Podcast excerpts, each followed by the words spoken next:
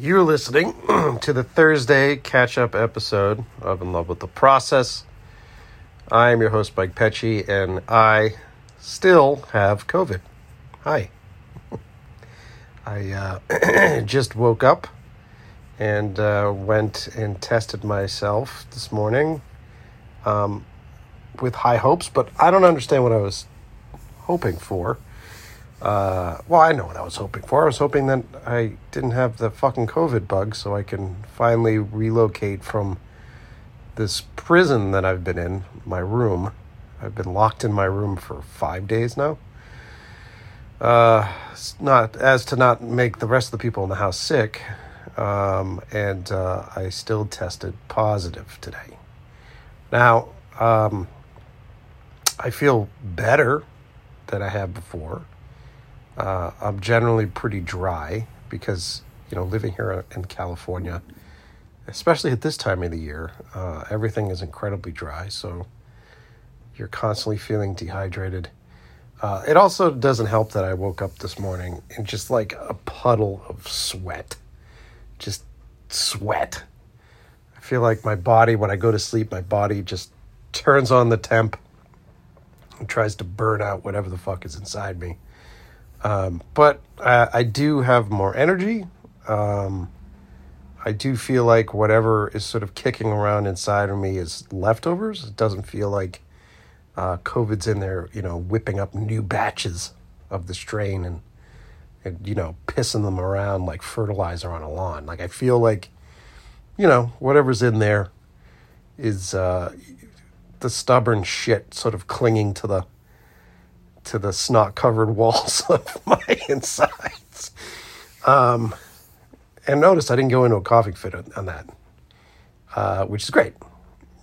So I'm a few days off, I feel like. I think I'm going a little bit stir-crazy is what's going on. But the benefit and the side effect of being trapped with essentially a TV, and that's it, is that I've been able to watch and catch up and sort of get lost in a bunch of different movies. And let me say, you've heard me say this before on the show, but thank fucking God for the Criterion channel. And hopefully at some point they'll hear how much I love them, because it would be great to team up with them and do something. But thank God for the Criterion channel. I love the curation, and the hole that they set me on yesterday was just purely entertaining, and I watched a bunch of movies that I never would have watched at the same time. And it left me smiling by the end of the night. So I figured what I would do is, for those of you who maybe have just come down with COVID, because so many fucking people are getting it right now, all at the same time, and you're sort of mindlessly sitting in front of your television, and your brain is sore, your nose feels like someone crumpled up glass and spit it in your sinus cavity, and there's a little bit of a cough. And you're just mindlessly scrolling through whatever sort of reality, true crime, repetitive bullshit that you find on the other streamers. And you're like, man, I wish there was something interesting to watch. I've decided to talk about and put together my COVID movie watch list. And I can pretty much guarantee you that if you follow through and watch the films that I watched, you're going to go on a weird, strange, and satisfying journey that will bring you out on the other side feeling like you saw something that you never knew you wanted to see.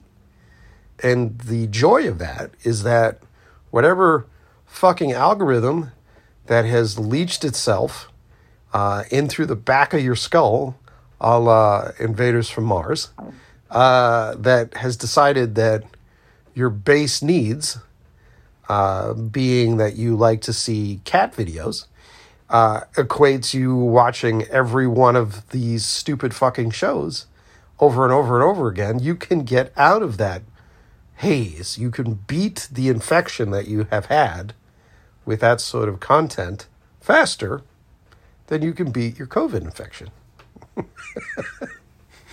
And if you guys have followed me on Instagram at Mike Pecci, or followed the podcast on Instagram, that's In Love With The Process pod on Instagram. I have been doing posts about the movies that I've been watching, and I figured today I would talk you through some of that stuff. Apparently the dog next door is incredibly excited about my list too. Fuck yeah, buddy. So let me start with some of the movies that I watched before I got lost in the Criterion channel, because in the beginning I was just sort of feeling... I think here's the issue that I think so many of you, and in myself, have with committing to watching something like the Criterion channel. Your initial response is like, man, it's going to be very heady. It's going to be very moody. It's going to be very smart.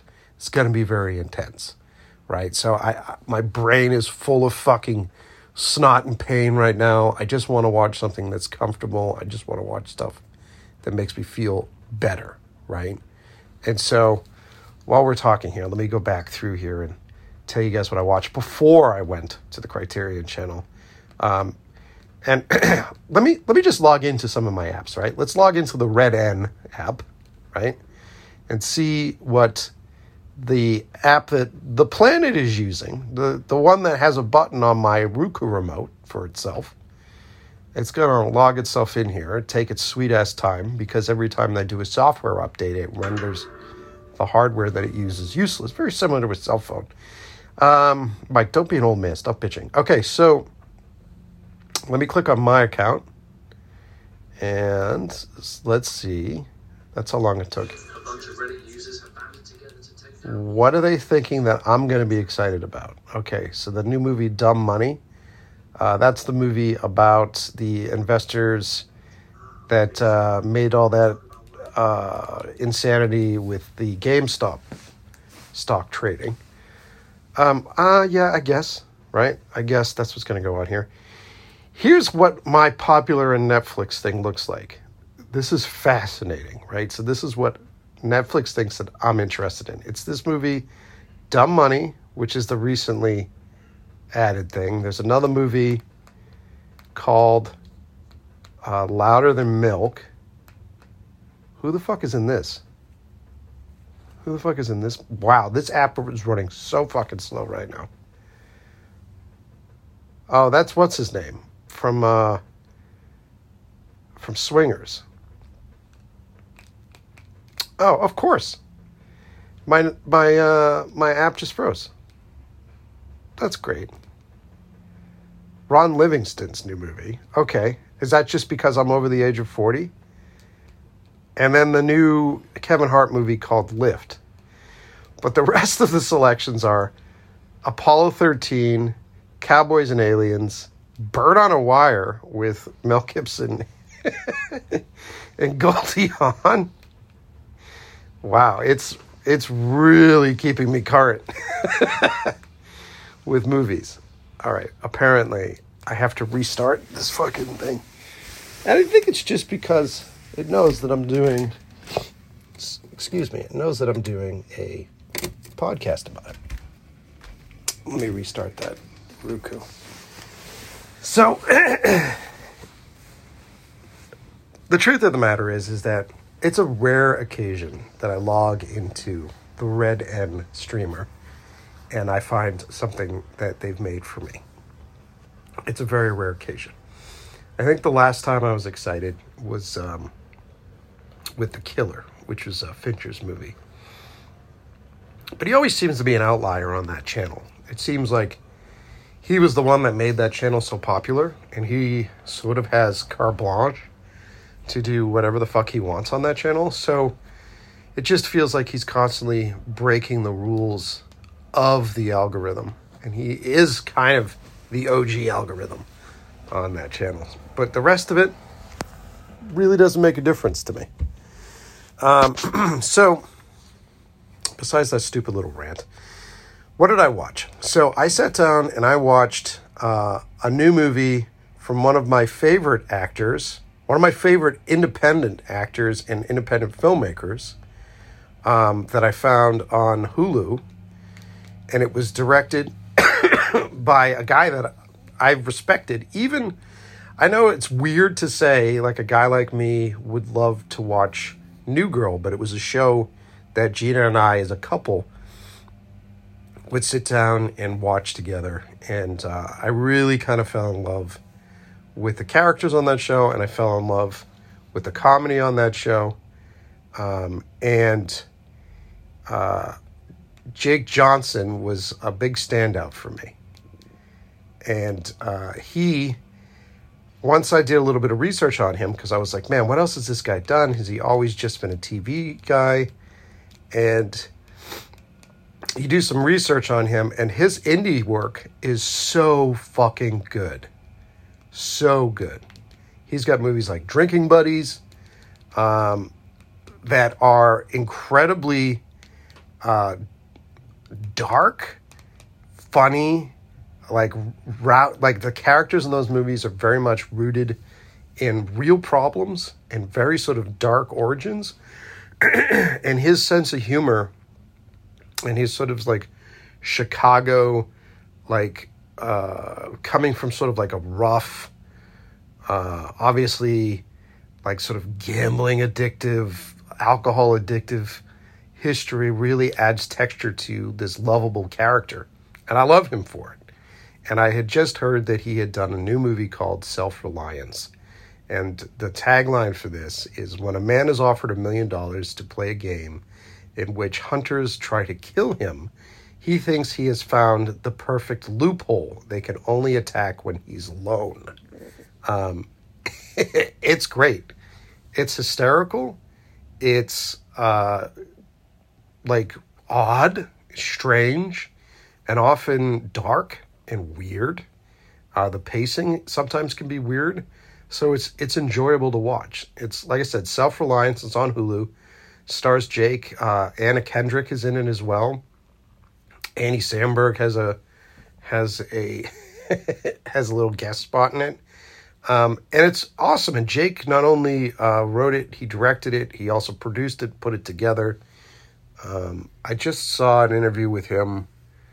I think it was on Bert Kreischer's show. No, it was on Two Bears. And he was on Two Bears, and he was talking about how the landscape has changed for filmmaking, and how it's about making movies for audiences specifically now and not making movies for the gatekeepers.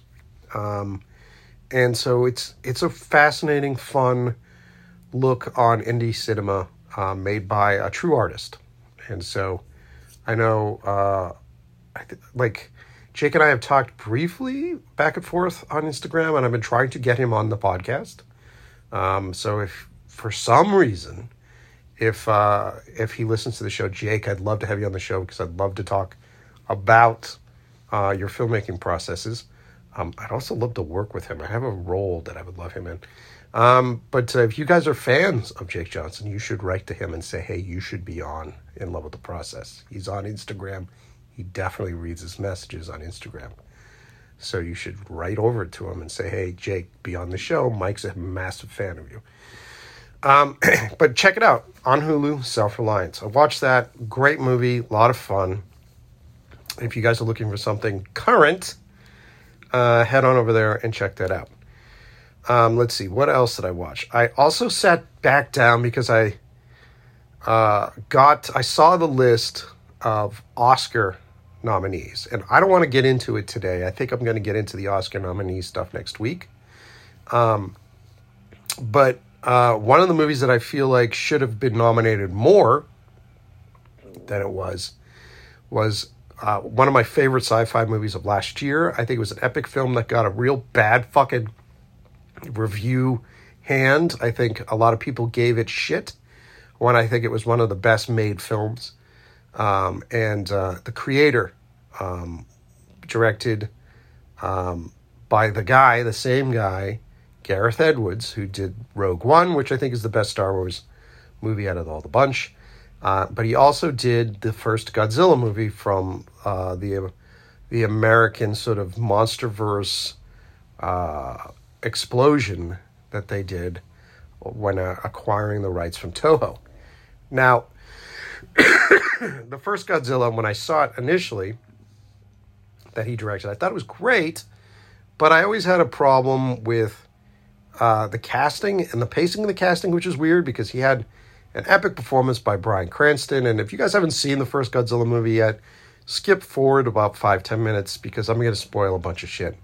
But I think everybody's seen it. So, yeah, Bryan Cranston shows up in the beginning of the movie, and he gives a strong fucking performance, and then he ends up being killed, right? And so when you first watch the movie, you're so emotionally connected to this man who you think is going to be the lead throughout the whole film, and I don't understand why he wasn't. I wonder if it was some sort of studio note or something that was like, he's too old for us to have him be the lead character in this movie, which is weird because we were so connected to him. And then they ended up casting, what's the kid's name? He was the lead from Kick-Ass. And he was just miscast in this role. I felt like he was a bit awkward. And then his wife was Elizabeth Olsen, who's usually really great. But the combination of those two just felt like, you know, like a grocery store knockoff of a brand that you wanted. You know what I mean? Like you go to buy Cheez-Its, but you go buy the fucking Whole Foods Cheez-Its and they just don't taste like Cheez-Its. And you're like, why didn't I just go buy regular Cheez-Its? You know what I mean? Hold on, here comes that cough. Sorry, guys. Oh, it's been a while since I've talked this much. Anyway, since the last show, really. So I was like, okay, whatever. Let me tune back in and watch the original Godzilla. And there's been so much stuff that they've been putting out, right? So they had that Monarch show, which, guys, it's terrible. And I'm a huge Godzilla fan, and I love Kurt Russell and Wyatt Russell and the casting of the two of them playing the same role. I thought it was really great. It's a good draw. Years ago when I was pitching, I could talk about this. Years ago when I was pitching 12KM as a feature and the early versions, I wanted to cast them both in that movie, which would have been awesome, right? Everybody goes, oh, yeah, it would have been great. So they ended up being cast in this, and it was a goddamn fucking waste because that show is just, it just seems like it feels like a money grab on a licensing that they have, right? And so that show teases that it's going to be a show about Godzilla and sort of this whole team and research facility that's hunting for Godzilla. But this is something that I've noticed with any sort of show. When you start one of these shows, go to fast forward it and pause it and just look at the thumbnails. And as you sort of scrub through the thumbnails, look at where the monsters show up, which is always in the first, 2 or 3 minutes of the first episode, and then you just have all this really shitty dialogue between characters that you don't give a fuck about, like these kids sort of spoilers alert, these kids figuring out that they all had the same dad, and then they didn't know each other, and he had two different families. Who gives a fuck? And it just sort of goes to this tuna can drama that they just sort of open up and they sprinkle on to this time filler, and then it is all the way down to the last 3 minutes or 2 minutes of the show, and then, oh, look, there's a little teaser at the end with the monster and some visual effects. And then if you look at each episode, if you were to take and download each episode as a digital file and load it into Premiere and look at the thumbnails, you'd see that they line up exactly at the same points. And so after 10 episodes, if you were just to take the first 2 minutes and the last 2 minutes of each show and cut those together, that would be the most that they spent on CG and monster creation, and it would barely fit one episode, right? And so when you watch an entire series like that, you feel fucking empty and hollow, right? And most people feel this way about that show, and if you think about it, it's because they tried to do it as cheaply as possible. They spent all their money on Kurt Russell and his son. They had all these casts. They cast all these other kids, these unknowns. Some folks that people have kind of seen, the kids have kind of seen, with the idea that only young kids are going to be watching the show, and so we have to make sure that they can connect with young kids, and then they come up with some sort of bullshit, simple fucking connective tissue. Like, everybody has a dad who has two families. I don't know. I can go on a fucking rant on that. It drives me crazy, and this is what drives me crazy about TV. And I feel like when you watch Monarch, it is the purest example of a company that has a license that they're like, hey, let's do Agents of S.H.I.E.L.D. from Marvel. It's the same kind of bullshit, right? And they just sort of stamp the same thing on it. So thank God for Godzilla Minus One this year. Thank God for that. So all that was in my head, and I'm like, let me go back and watch the first Godzilla, which surprisingly Gareth did. And it kind of felt the same way with the whole Star Wars thing, right? Where Rogue One. So we went back and I watched Rogue One 2 as well. Two really great movies. And Godzilla 1, besides the casting issues, it's a great fucking movie. The effects are great. The suspense is great. He designed new monsters that didn't come from Toho's universe, didn't come from their licensing catalog. The Mudos, which not only were interesting to look at and really sleek in design and very smart about becoming EMPs and sort of knocking out all the power around them, which is a great thing because it sort of not only takes out weapons like jets and shit that could probably shoot them down, but also shuts the lights off and everything and turns it into a really scary monster flick, right? Because it's all about when the lights are turned on to these creatures and when you actually see the creatures in their fullest. And having the movie take place in San Francisco, where there's a lot of fog and a lot of places for these things to hide and the water and everything, it's very fucking smart. It's very smart. And when I originally watched the movie, I was kind of upset that every time you saw one of the creatures, it was always from the perspective of someone on the street. Monsters would start to fight and doors would close. They'd cut away and show it on the TV, and you never really got to see them in their fullest form. And it would really kind of piss me off. But after seeing so many of these movies where it is just straight monster stuff, you really had respect for how much he was showing and when he was letting you see things and when you heard the full Godzilla roar and when you were with him in those spaces. I enjoyed it, man.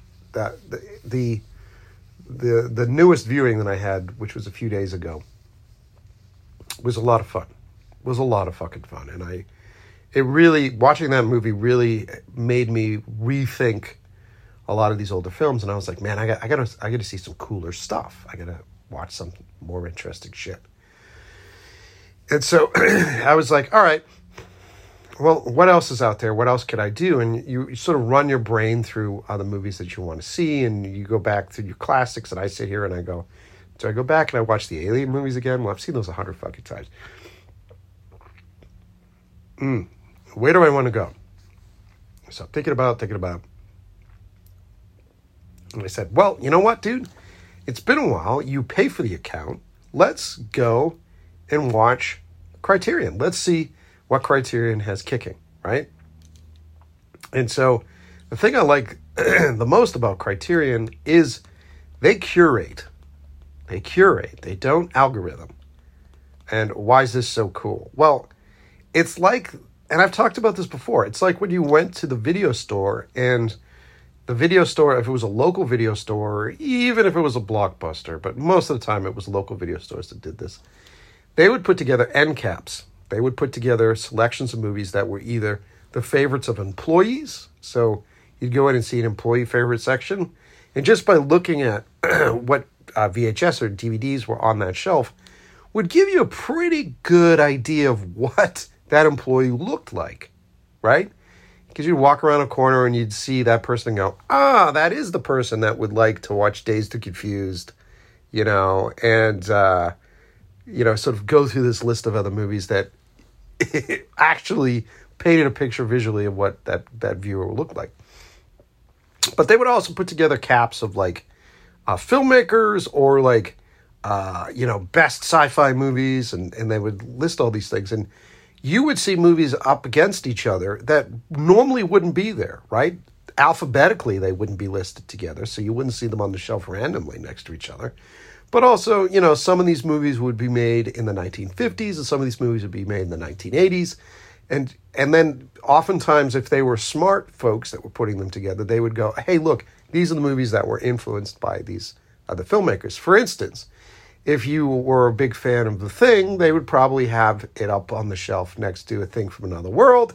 And then they'd start talking about Howard Hawks, who produced that, and then there would be other Howard Hawks movies. And then you would kind of get lost in, like, wow, Howard Hawks' dialogue and blocking is really interesting. What are his other films? And then you'd sort of fall down this hole and go like, oh my God. And you would start to change your flavor profile, your taste profile, right?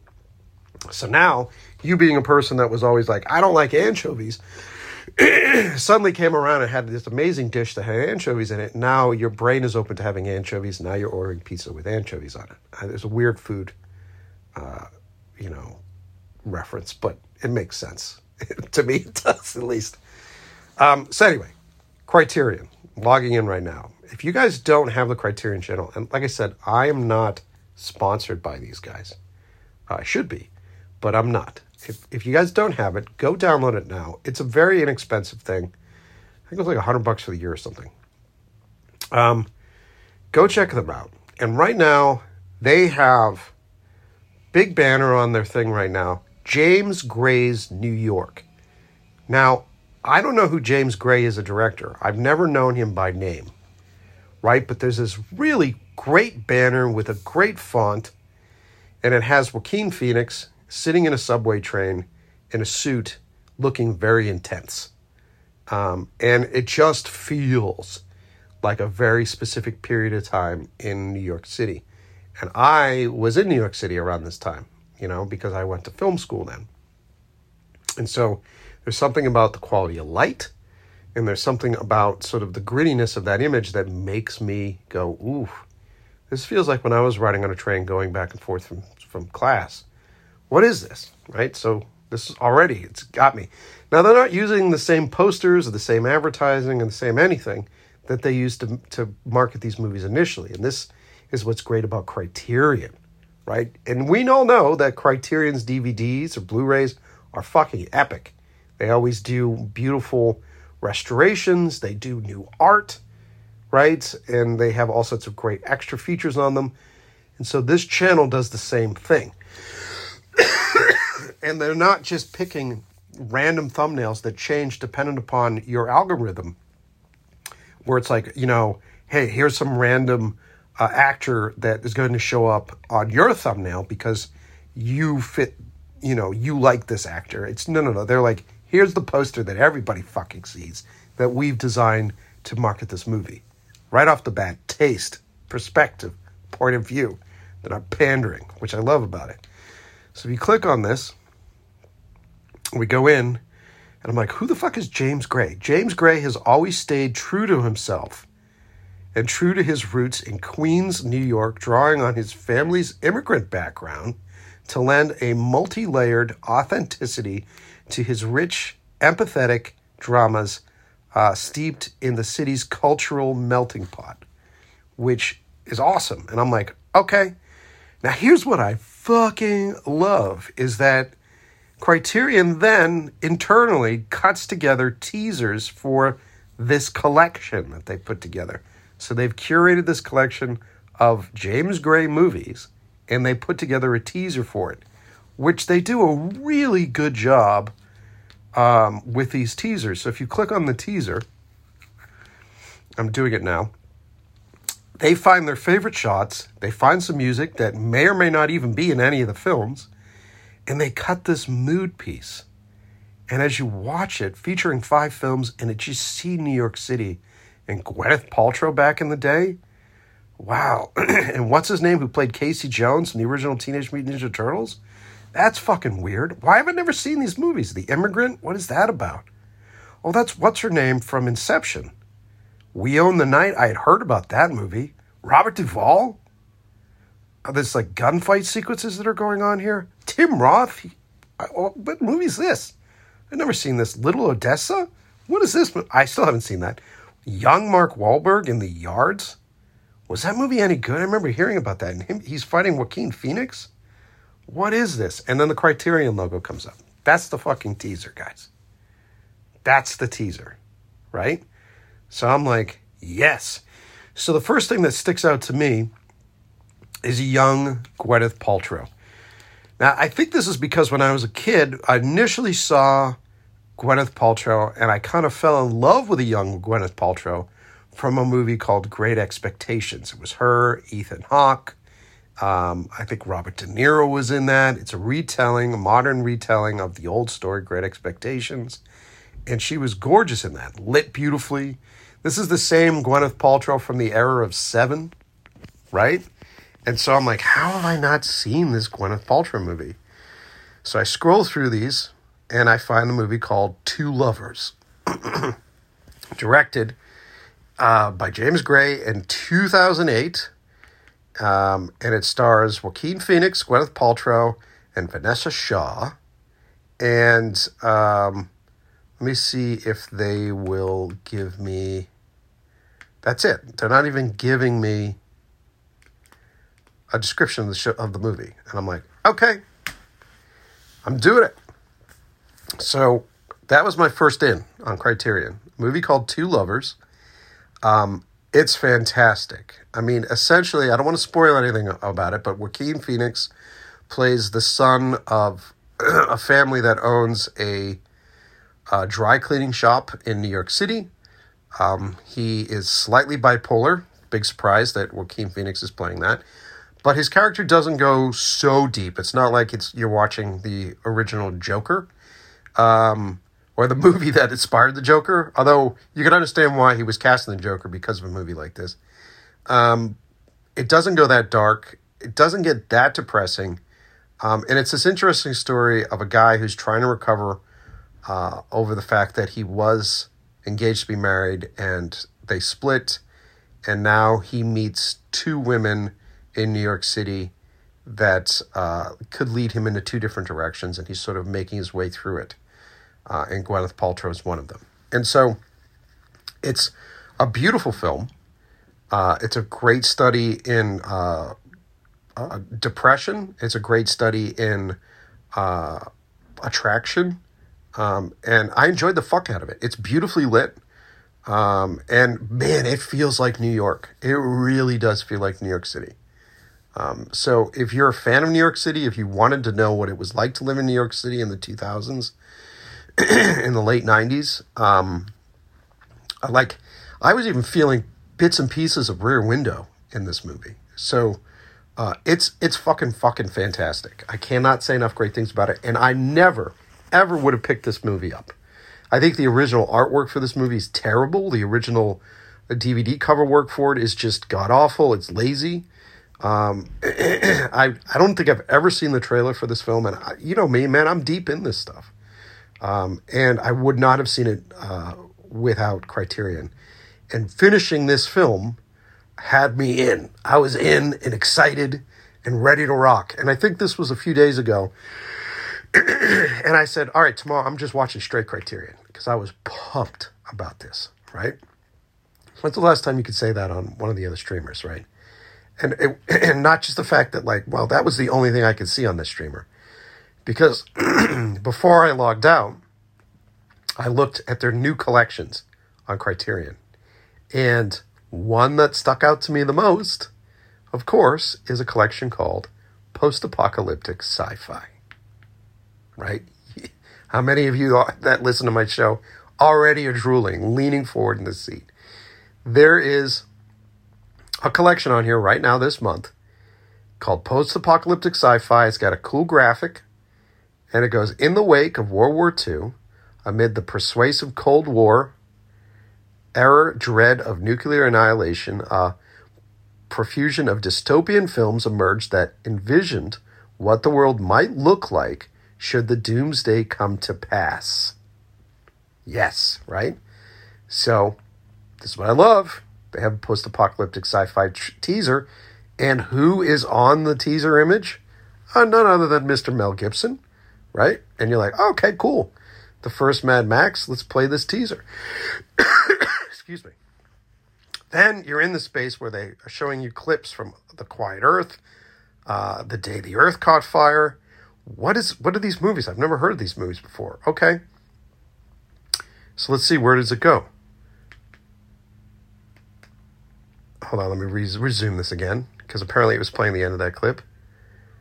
Dead End Drive-In, The Quiet Earth, The Bed Setting Room. What are these? What is all this stuff? Okay.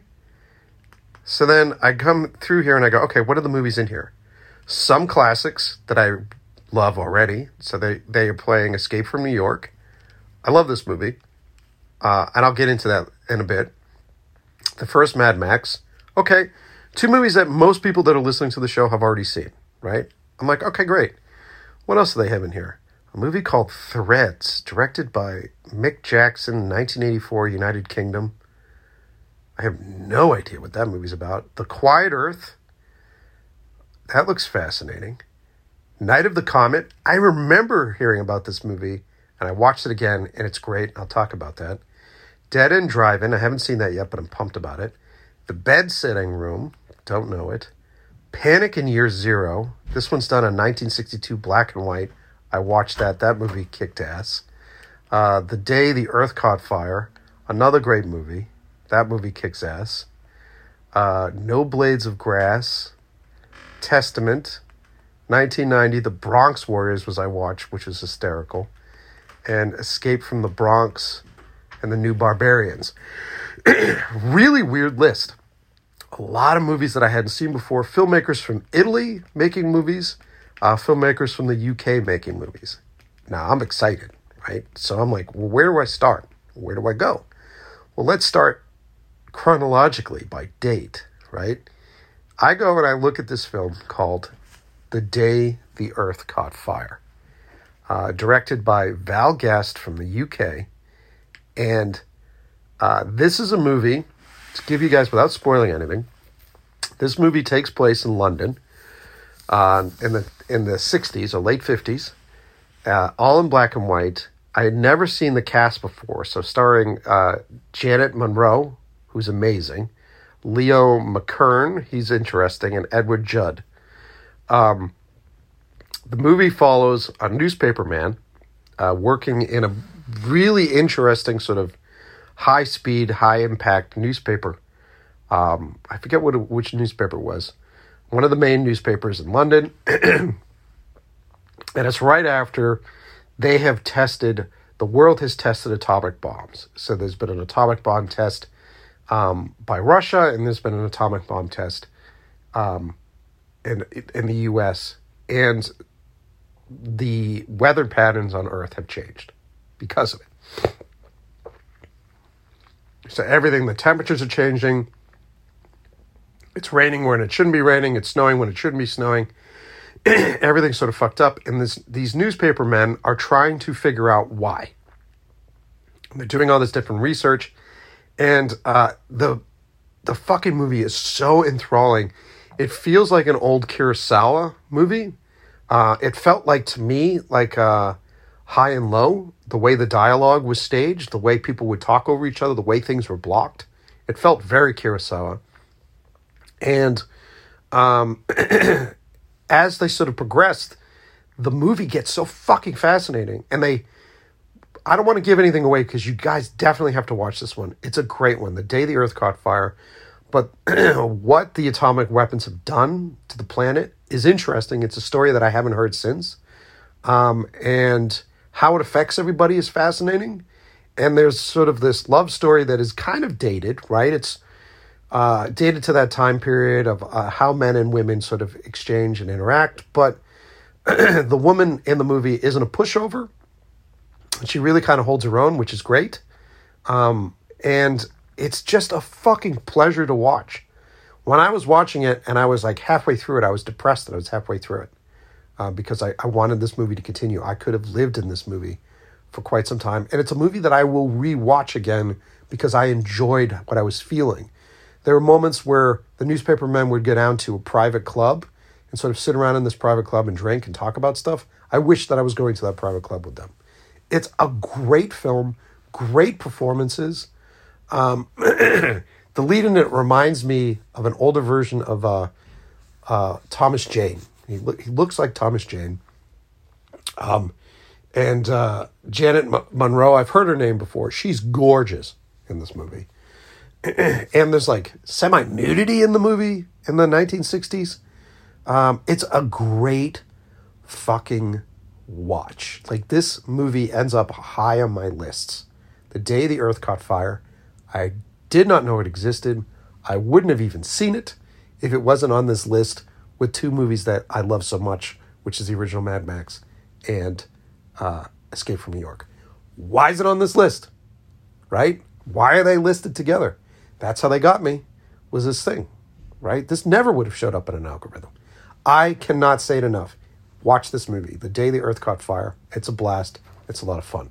So I got out of that, and I immediately was like, man, I wish there was a sequel to this. I want to see other movies by Val Guest. I wanted to feel that same way. And so I went through this list in the post-apocalyptic sci-fi curation, and I found the next one in line, which is also a black and white movie, and it's called Panic in the Year Zero. And I started this with the hope that it was going to be the same vibe of the other one. And it's not, right? Right off the bat, I'm setting it up to be what I loved about the other one, but it's not. It's directed by a different director, Ray, Milland. It's done in 1962 in the United States, and it's starring Ray, who, whoa, I just did the fucking math on that. The lead is also the director? Whoa, okay. Gene Hagen and Frankie Avalon. This one is more Americanized than the British one. This one is definitely more based upon the fear that all Americans had at that time period of what happens if a nuclear blast happens. And I love how this one starts. The movie starts on our main character, and it starts on a crane shot, and he's there fiddling with a fishing rod, and it pulls out, and then it just begins. So there's a lot of craft in the opening of it. Not of the level of Orson Welles, but you know that, you know, there's a bit of influence there, right? And you're like, okay, this is great. It follows this sort of like tough guy American man, right, from that time period, very much like a guy that was probably... in the war, a guy that was trained for the war, who comes back, he's dealing with his emotions, also trying to deal with his family. A lot of, like, the old stereotypes are in this film, you know, like, I feel like the women characters are underdeveloped, but that really feels like that period of time. And it's about him and his son trying to get their family to survive, essentially a nuclear blast. And it's great. I mean, once you can get over the fact that, like, look, this is a different time period. Obviously, there are a lot of tropes that come from the 50s and 60s that are in this film, but just get over that shit, man. And get into, like, the thing I like about this movie so much is that it's a very simplistic plot line. Like, we need to get to here. We need to do these things in order to survive. And we need to get to here. And I really enjoy that. It's kind of similar to like Mad Max Fury Road. It's like, we need to get to here, got to do this, then we got to go back and do this. It's enjoyable. It's fun. It's a lot of fun. And it's simply done.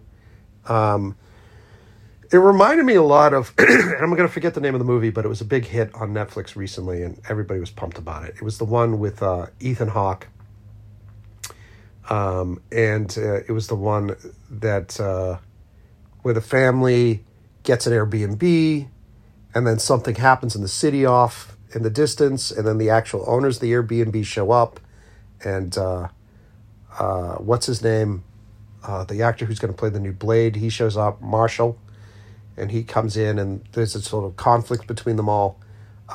That movie, I feel like the director of that film watched Panic in the Year Zero, because this movie has kind of the same vibes, same sort of formula, except that new movie with Ethan Hawke sort of gets rid of a lot of the stereotypes that come from the 1960s and then inserts modern day stereotypes, which are just as, will be just as dated as the ones from this one when people watch that movie 10, 15 years from now. They'll just go like, man, people were really stupid in the in the 2020s. But it's great. Go and watch Panic in Year Zero. I enjoyed it. It was a lot of fun. And it thrust me further down into this list of post-apocalyptic sci-fi. Before I continue, are you guys enjoying this? You guys liking this? Is it making you excited to go grab yourself a Criterion account? Like I said, I'm not sponsored by these guys, but very similar to how I felt when I was in a record store and I was telling people about great albums that I liked. Very similar to what I loved about going to a video store and having the clerk go, dude, you gotta try this fucking movie. If you like Escape from New York, you gotta watch this movie. And he'd hand me a black and white DVD and I go, ooh, it's in black and white. And I go home and watch it and it would change my mind. You know what I mean? So I hope it's doing the same thing for you. I hope you guys are excited and you're checking out Criterion. The next movie I watched on here was a little bit more fun. And I knew it was going to be fun because it was a movie made in 1982 from an Italian director, Enzo C. Castellari.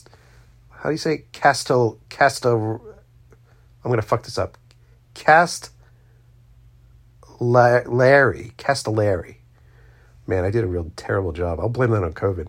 And it's a movie called 1990, The Bronx Warriors.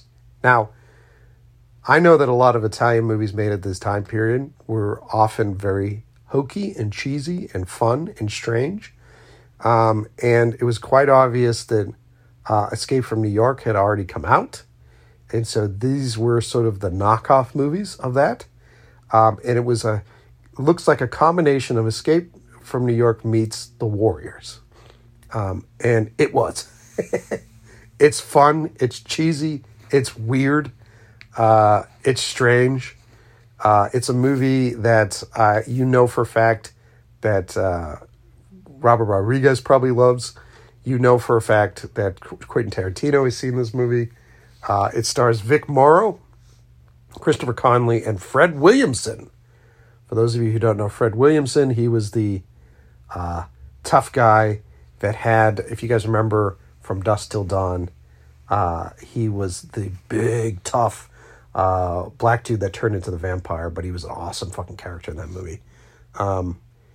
Great movie, fun movie, definitely a different vibe than the other two that I watched. And I found myself laughing and chuckling and just enjoying the cheesiness of this film. It definitely felt a lot like that Robert Rodriguez movie, like Grindhouse vibes. Very Grindhouse, very exploitation. And it's a blast. And I didn't watch the sequel, but they have the sequel up here as well, so it's up here, Escape from the Bronx, same director, directed a year later. So they were really sort of banking on these two. Great movies. A lot of fun. So if you're looking, if you got a bunch of people coming over, well, I mean, this is a COVID list, but if you got a bunch of friends coming over and you guys want to drink some beers and laugh at a movie, 1990, The Bronx Warriors, a lot of fun. So moving on, I was like, all right, cool. I'm in the 1980s now. I kind of feel like I want to be in the 1980s. Let me check out Night of the Comet again. Now, this is a movie that I'm sure some of you who listen to the show have probably seen. Movie made in 1984 in the United States, directed by Tom Eberhardt, I think is how you pronounce his name, starring Catherine Mary Stewart, Robert Boltran, and Kelly, what is her name, Maroney? I'm sorry, I'm having trouble reading this from across the room. It is a movie that is just steeped with all of the things that you love about the 1980s. Great fucking music, right? Obviously, it has some John Hughes stuff sort of mixed with a lot of, like, like The Return of the Living Dead, like a lot of, like, Romero is obviously, like, George Romero was obviously a huge influence on this. And it's just this really fun take on a post-apocalyptic Los Angeles. In the premise of it is that there is a comet that is sort of zooming past Earth, and Earth is going to be in its wake, and it hasn't done this in like 65 million years or whatever the fuck, and it just so happened that the last time that this comet passed Earth, the dinosaurs went extinct, right? So as Earth sort of follows behind this comet and its trail, this trail sort of leaves this sort of dust that falls down on the planet and fucks up the whole planet. A bunch of people go missing.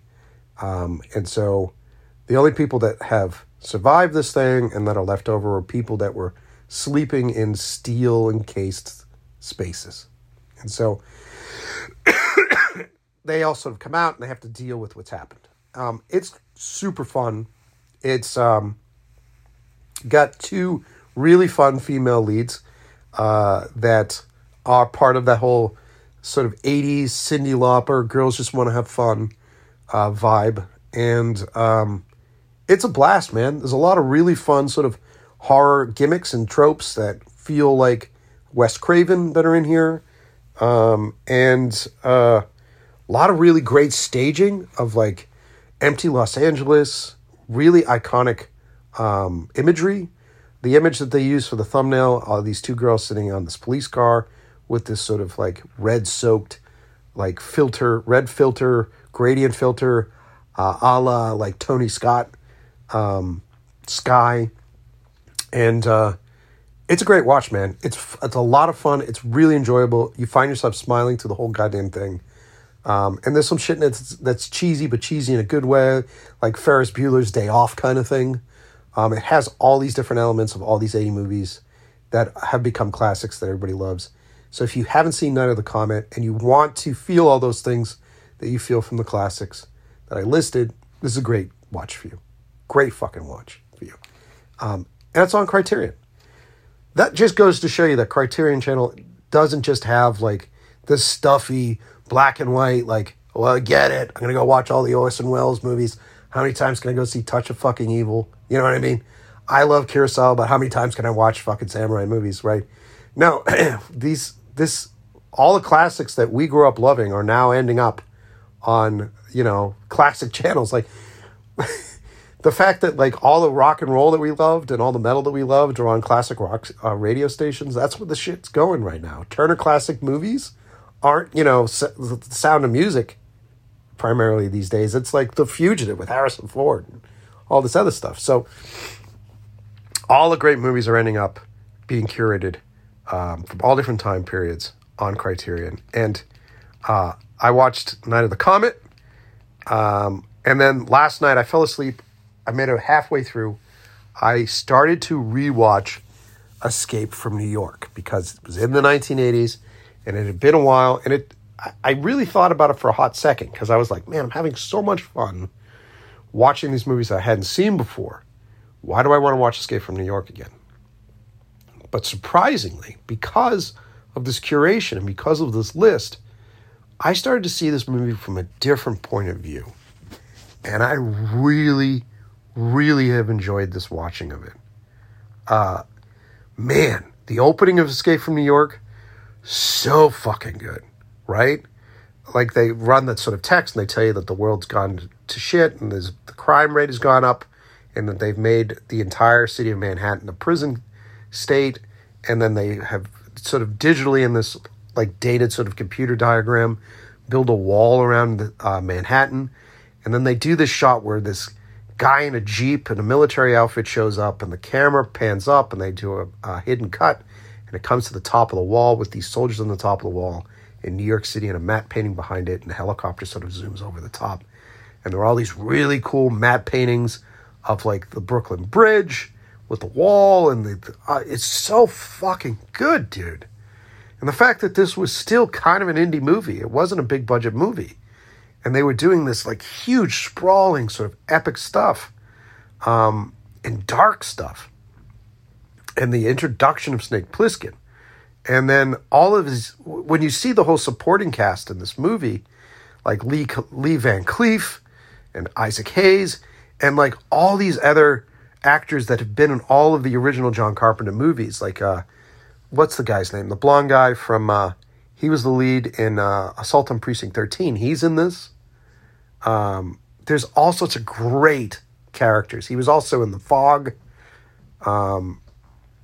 It's a fun fucking watch, man. And I'm excited to wrap up this podcast and get back into it today because I'm seeing it in new, brand new eyes. And I was so bummed to fall asleep last night because I wanted to continue it. So I could go on and on and on and ranting and raving about this stuff. I will continue to post my movies on Instagram. If you guys have any suggestions for great movies that you think I should watch, leave me some messages on Instagram at Mike Pecci or at the podcast, In Love With The Process Pod. And yeah, man, I'm excited that channels like the Criterion channel exist because I just fell down a hole in the most satisfying watch that I've had in months on movies that I never would have seen and never would have been marketed to me. And I hope that my excitement has triggered this view. And you may be listening to this episode and saying, like, look, Mike, we know how excited you are about post-apocalyptic sci-fi, but there are all these other collections on here that are really interesting. There's actually a collection on here called Cat Movies. Gina just walked in the room with a mask on, and this would probably be her collection. Let's see, Cat Movies. What do they have listed for cat movies? The Cassandra Cat? What is this all about? The Long Goodbye, great movie. Why is that a cat movie? The Cat from Outer Space, The Darn Cat, Cat People, The Incredible Shrinking Man, The Cat Creeps, The Cat, Eye of the Cat. I'm fascinated. The curation of cat movies, because they know how much people like cat videos, have put together such an interesting list of movies that I'm fascinated by it. So go check out the Criterion channel right now. I'm telling you. It's awesome. It's going to be a lot of fun for you. And this is a really fun escape if you are dealing with COVID and you're locked in your own little cave and you're trying to survive. Thanks for listening, gang. Hopefully, the next time you hear from me, I will have tested negative and I will be able to get out of my smelly little hole and be a real person again. All right. You know the deal. I'll see you next Tuesday.